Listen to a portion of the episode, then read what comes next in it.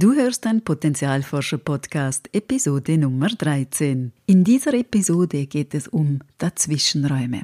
Dazwischenräume sind in Veränderungen und Umbrüchen wichtige Stationen im Prozess. Sie sind nicht angenehm, rütteln alles durcheinander, stellen in Frage, machen Angst, aber sie bieten uns eine unglaubliche Chance. Willkommen beim Potenzialforscher Podcast für mehr Freude, Erfüllung und Sinn im Leben. Ich bin dein Potenzialforscher Coach Christina Schaka.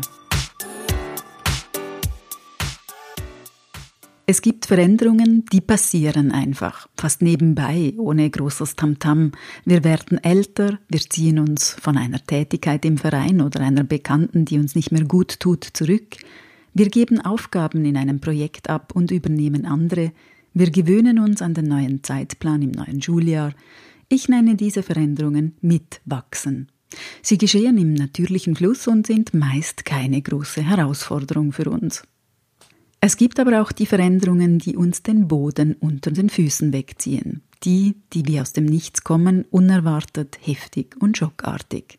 Sie stellen alles in Frage, was bisher in unserem Leben gültig war. Oft sind es Krankheiten, Unfälle, Jobverluste oder gar Todesfälle. Sie erschüttern den festen Boden wie ein Erdbeben. Sie schütteln uns derart durch, dass wir die Orientierung verlieren. Immer häufiger beobachte ich bei meinen Klientinnen und Klienten eine dritte Form von Veränderung, nämlich die Ansammlung von Veränderungsprozessen. Das müssen keine großen, schockartigen Ereignisse sein. Es ist vielmehr die Menge an verschiedenen Veränderungen, die sich anhäuft und so alles zum Wackeln bringt. Eine Art Überdosierung. Zum Beispiel ziehen die erwachsenen Kinder aus dem Haus, in der Ehe muss eine neue gemeinsame Ordnung gefunden werden und beruflich läuft es auch nicht optimal. Jedes Thema für sich wäre machbar, lösbar und anzupacken. Alle zusammen torpedieren jedoch unsere innere Stabilität und Sicherheit. Plötzlich steht kein Stein mehr auf dem anderen. Von außen sehen wir normale, wenn auch anspruchsvolle Herausforderungen des Lebens. Kinder werden erwachsen, in Beziehungen gibt es ein Auf und Ab, es gibt Berufe, die uns irgendwann nicht mehr erfüllen. Innen wächst die Anhäufung der Herausforderungen zur Überforderung. Nichts fühlt sich mehr sicher an.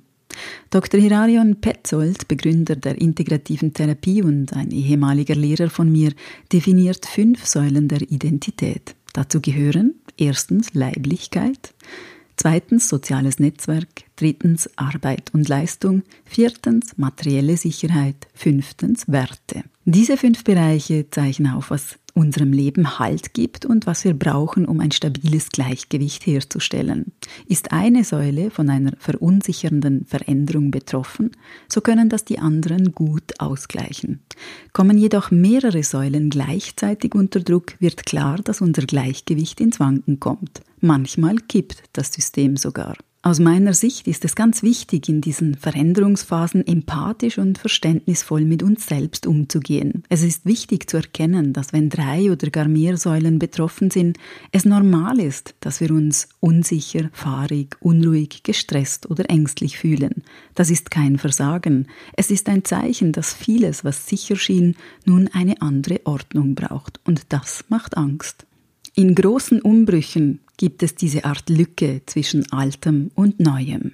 Während das alte Leben quasi auseinanderfällt und wir spüren, dass es kein Zurück gibt, ist da auch noch kein neues Leben am Horizont, das uns auffängt. Wir können in diesem Zwischenraum noch gar nicht wissen, wie es weitergeht. Egal wie sehr wir versuchen, das Geschehen und das Kommende zu kontrollieren, in diesem Raum gibt es keine Kontrolle. Die größten Fehler, die wir hier meistens machen, sind, wir werden hyperaktiv, wir versuchen den Brand gleichzeitig überall zu löschen. Wir versuchen alles zu kontrollieren, wir treffen Entscheide viel zu schnell oder erzwingen sie, wir hören nicht auf unser Herz, wir verlieren unser Vertrauen, wir nehmen keine Hilfe an, wir haben kein Mitgefühl für uns selbst. Stattdessen wollen wir unbedingt alles wieder ins Lot bringen, ins sichere Fahrwasser zurückkehren. Doch im Dazwischenraum sind ausgerechnet die gegenteiligen Fähigkeiten gefordert. In einem ersten Schritt müssen wir Frieden schließen mit der Unsicherheit. Wir können hier weder alles vorausplanen, noch absichern, versichern oder perfekt organisieren. Der Dazwischenraum fordert seine Zeit und Aufmerksamkeit. Auch wenn wir noch so schnell entfliehen wollen, wir ungeduldig werden, Entscheidungen erzwingen und uns zu tausenden Aktionen pushen, es wird uns nicht voranbringen. Wir müssen uns dieser Unsicherheit stellen, sie ansehen und sie akzeptieren. Erst dann ist es möglich, den Mut zum Vertrauen zu entwickeln. Und den entwickeln wir, indem wir auf unser Herz hören. Diese leise Stimme, die trotz Unruhe, Angst und Sorgen da ist und uns durch diese Phase navigiert. Unser Herz weiß, dass es in diesem Zwischenraum auch möglich ist, zur Ruhe zu kommen, dass es fruchtbar ist, sich zu erlauben, dort zu sein, dass genau daraus Neues entsteht, indem wir einfach warten und sind. Mit dem Geist des Alten lässt sich das Neue nicht sehen. Es geht hier um die Erfahrung, alte Sichtweisen loszulassen und zu fragen, wo in mir spüre ich eine Sicherheit, unabhängig vom Außen, vom Beruf, von und so weiter. Wenn du mir schon eine Weile folgst oder mich kennst, weißt du, dass ich in der Endphase meines ersten Buches bin. Die Idee zu diesem Buch ist in einem solchen Dazwischenraum entstanden. Schon als Fünfjährige kritzelte ich in Notizhefte und tat so, als ob ich Bücher schreibe. Auch mit 20, 30 und 40 Jahren war der Wunsch, ein Buch zu schreiben, noch da. Bloß über welches Thema? Als mein Mann und ich nach Basel umzogen, war das ein großes Abenteuer, auf das wir uns sehr freuten. Neuer Ort, neue Menschen, neue Erfahrungen. Ich persönlich mag Veränderungen. Ich habe mir deshalb nicht große Gedanken gemacht, dass das schwierig werden könnte. Im Gegenteil, ich freute mich sehr auf all das Neue. Im ersten Jahr nach dem Umzug reiste ich regelmäßig zurück nach Liechtenstein, um meine vereinbarten Seminare und Kurse zu halten. Dann gönnte ich mir drei Monate verdiente Auszeit nach über 15 Jahren Selbstständigkeit. Danach wollte ich mein Business in Basel wieder starten. Wollte ich. Natürlich wusste ich, dass es nicht von Anfang an wieder zu 100% erfolgreich laufen würde und es Zeit braucht. Aber mir war nicht ganz klar, wie harzig der Start werden könnte. Ich saß also da, hochmotiviert, mit viel zu viel Zeit und mit zu wenig Aufgaben. Eine denkbar schlechte Kombination für einen Menschen mit einem hm, immensen Tatendrang was ich auch unternahm, welche Ideen ich hatte und natürlich auch umsetzte, welches Marketingkonzept ich austüftelte, dieses verdammte Gras wuchs keinen Deut schneller. Ich wurde zurückgeworfen auf die Frage, wer bin ich ohne 150 Prozent Arbeit? Und noch schlimmer, wer bin ich, wenn ich in meiner Lebensaufgabe nicht wirken kann? Natürlich begann ich an der Entscheidung des Umzugs zu zweifeln. Ich war abwechselnd besorgt, traurig und manchmal auch wütend auf mich selbst. Besonders verunsichernd war es, dass all meine bisherigen Erfolgsrezepte aus den ersten 15 Jahren als Unternehmerin nicht so richtig zu greifen schienen. Es war, als spiele ich in einem Spiel, dessen Regeln alle kennen, außer mir. Zu diesem Zeitpunkt nahm ich an einem Workshop für Coaches teil. In einer Gruppenarbeit erzählte ein erfolgreicher Personalexperte von seiner Situation. Er hatte sich in seinem Unternehmen gerade selbst wegrationalisiert und war nun arbeitslos. Eine Situation, die schwieriger war für ihn als erwartet und viele Hürden bereithielt. Bis zu dem Moment, in dem er sich die Frage stellte, wofür gibt dir das alles die Möglichkeit, die du sonst nicht gehabt hättest? Wofür gibt dir das alles die Möglichkeit, die du sonst nicht gehabt hättest? Diese Frage traf mich wie ein Blitz. Es war dieser Moment, der alles änderte. Ich hätte ihn nicht erzwingen können, hätte ihn niemals selbst erschaffen können. Diese Momente sind Geschenke, die uns das Leben auf unserem Weg im richtigen Moment macht und die uns führen und den Weg weisen.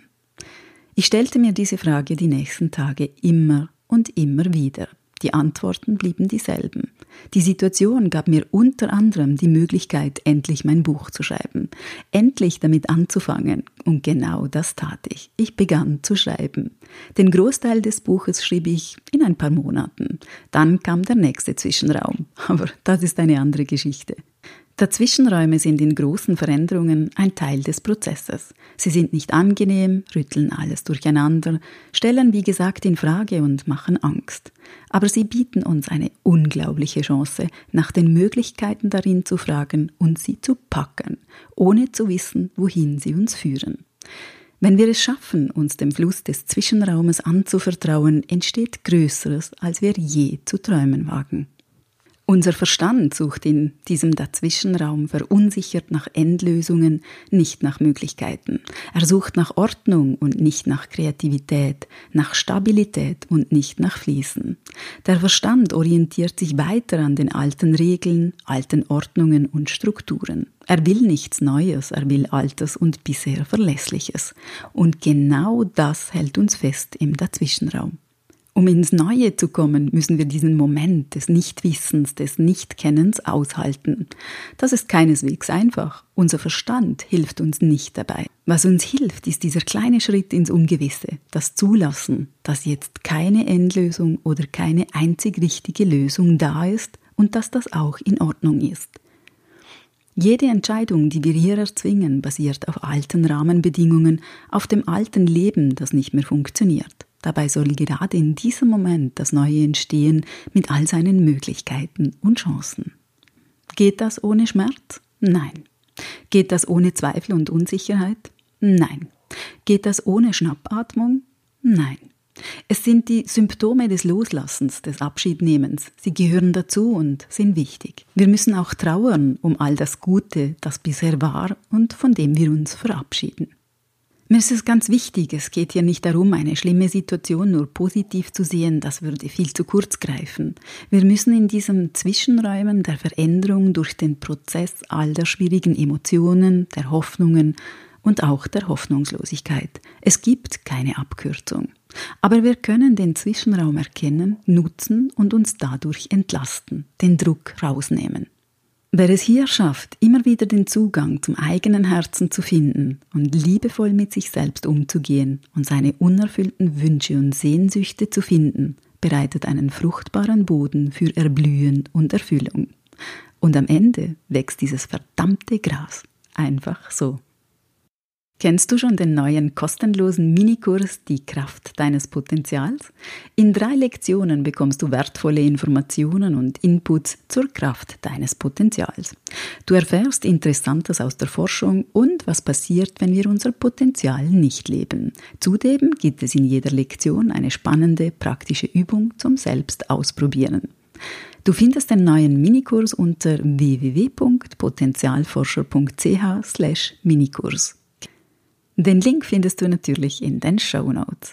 Wenn dir diese Podcast-Folge oder auch der Minikurs gefallen haben, lass es mich wissen. Ich freue mich sehr auf dein Feedback. Und denk daran, wenn wir unser Potenzial in die Welt tragen, dann ist es Magie. Etwas in uns leuchtet besonders hell.